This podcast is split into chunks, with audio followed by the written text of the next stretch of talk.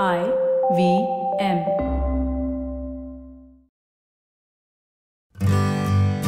Hi, I'm Utsav, a behavior researcher by training and a slow traveler by passion. Postcards from Nowhere is a travel podcast where I condense a decade of travel experiences and explore not just the where, but also the why and how to travel. My stories emerged from slow traveling the less explored parts of the world: Bosnia and Herzegovina, Armenia, Uzbekistan, and even China. At the end of each story, I give practical tips and new ideas about how to travel better. This week, we travel to the border of the two Koreas and discover the famine-induced cuisine of North Korea and the need to preserve your family's culinary heritage. the twenty-seventh of April two thousand eighteen. The Supreme Leader of North Korea, Kim Jong-un, stepped over the De-militarized Zone or D M Z boundary line and entered South Korea. It was the first time since the nineteen fifty Korean War that a North Korean leader had entered South Korean territory. The South Korean President Moon then accepted an invitation from Kim to briefly step over to the north side of the line. A seemingly impromptu moment before the two walked together to the Peace House. Many elements of the meeting were expressly designed for symbolism, including an oval meeting table measuring two thousand eighteen millimeters to represent the year. The North Korean leader, Kim Jong-un, even brought a chef from Pyongyang's famous restaurant to prepare a dish for the South Korean president. Naengmyeon, or cold buckwheat noodles.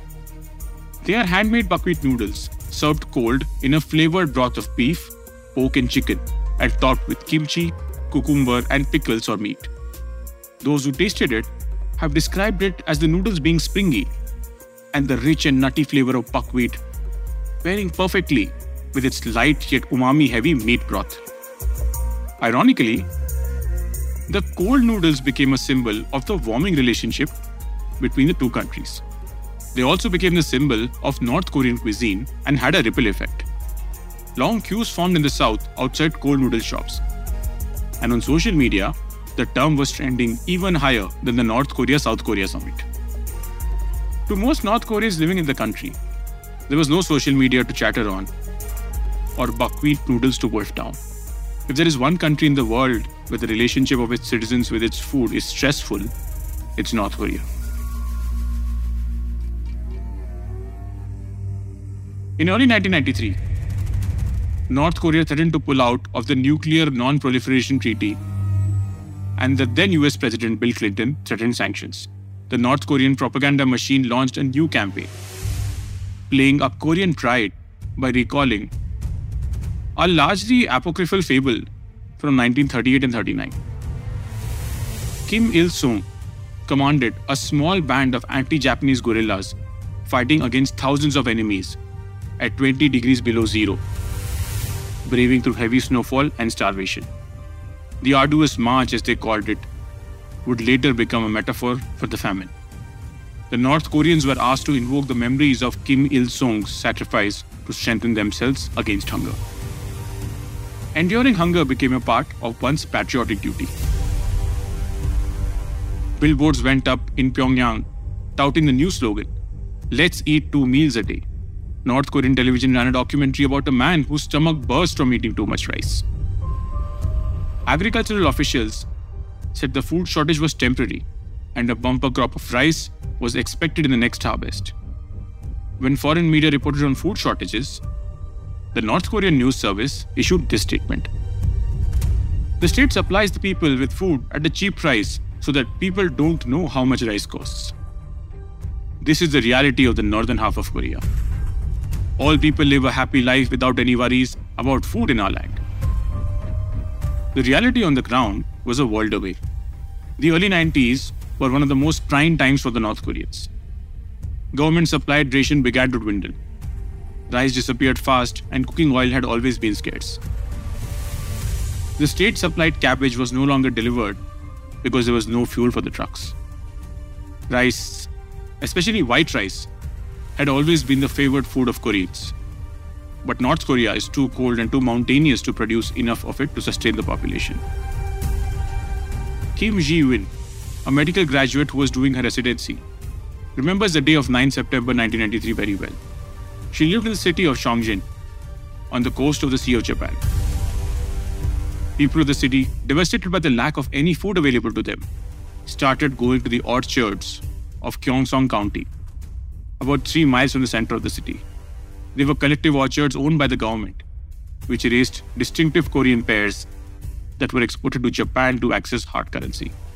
Hungry people would pick up ripe fallen fruit and take it back home. On the weekend of the ninth of September nineteen ninety-three, she went to the orchard with her parents, sister, brother-in-law, and their two children. However, they reached late, and by then the orchards had been cleaned out by others before them. They found one slightly rotten pear on the ground. They took it home and boiled it, then cut it into five parts for the children, the elderly parents, and her brother-in-law. Ji-win and her sister did not get it. It was the first time in her life that she would go an entire day without food. When the public distribution system was cut off, people tapped their deepest wells of creativity to feed themselves. They devised straps out of buckets and strings to catch small animals in fields, and draped nets over their balconies to catch sparrows. They educated themselves in the nutritive properties of plants. Women exchanged recipe tips. While making cornmeal, don't throw out the husk, cob, leaves, and the stem of the corn. Throw everything into the grinder. Even if it isn't nutritious, it is filling. Boil noodles for at least an hour to make them appear bigger. Add a few leaves of grass to soup to make it look as if it contained vegetables. Women would strip the sweet inner bark of pine trees to grind it into a fine powder that they could use in place of flour. The famine in the nineties killed up to two million people, or ten percent of the population. A study by South Korean anthropologists of North Korean children who had defected to China found that eighteen-year-old males were five inches shorter than South Koreans their age. Roughly forty-five percent of North Korean children under the age of five are stunted by malnutrition. For a country synonymous with famine, North Korea has a surprisingly sophisticated cuisine. It combines sour, sweet, spicy, and pungent ingredients, which combine to produce a tangy effect. This distinctive taste is encapsulated in Naengmyeon, or cold buckwheat noodles, which Kim Jong-un offered to his southern counterpart. A long history of famines has made North Koreans expert in finding wild foods, pine mushrooms, seaweed, tiny clams, and turning them into delicious dishes. School children are sent out to collect acorns, from which nuts are extracted and pounded into a pulp to make a jelly known as dotoribuk. Many North Korean defectors describe the degrading experience of looking for spilled grains of rice or corn on the ground. And not uncommon for the really hungry was to extract undigested kernels of corn from animal excrement. So, what do they eat in North Korea? When we think of cultures and their cuisines, we essentially have a picture of plenty, with the richest foods and the most discerning ingredients. We rarely ever think of countries which have gone through successive food shortages. And what happens to the cuisines of these nations? As food shortages are passed on from one generation to the other, we start losing recipes of traditional dishes, those made by our grandmothers and their ancestors. Recipes do not exist in cookbooks, for they need to be cooked in homes for them to truly survive. If one generation does not end up cooking it, the next one is unlikely to do so.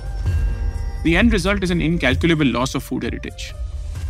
So this week, sit down with someone in your family, your mother, an uncle, a sibling, or a grandparent, and ask them about dishes they do not cook anymore.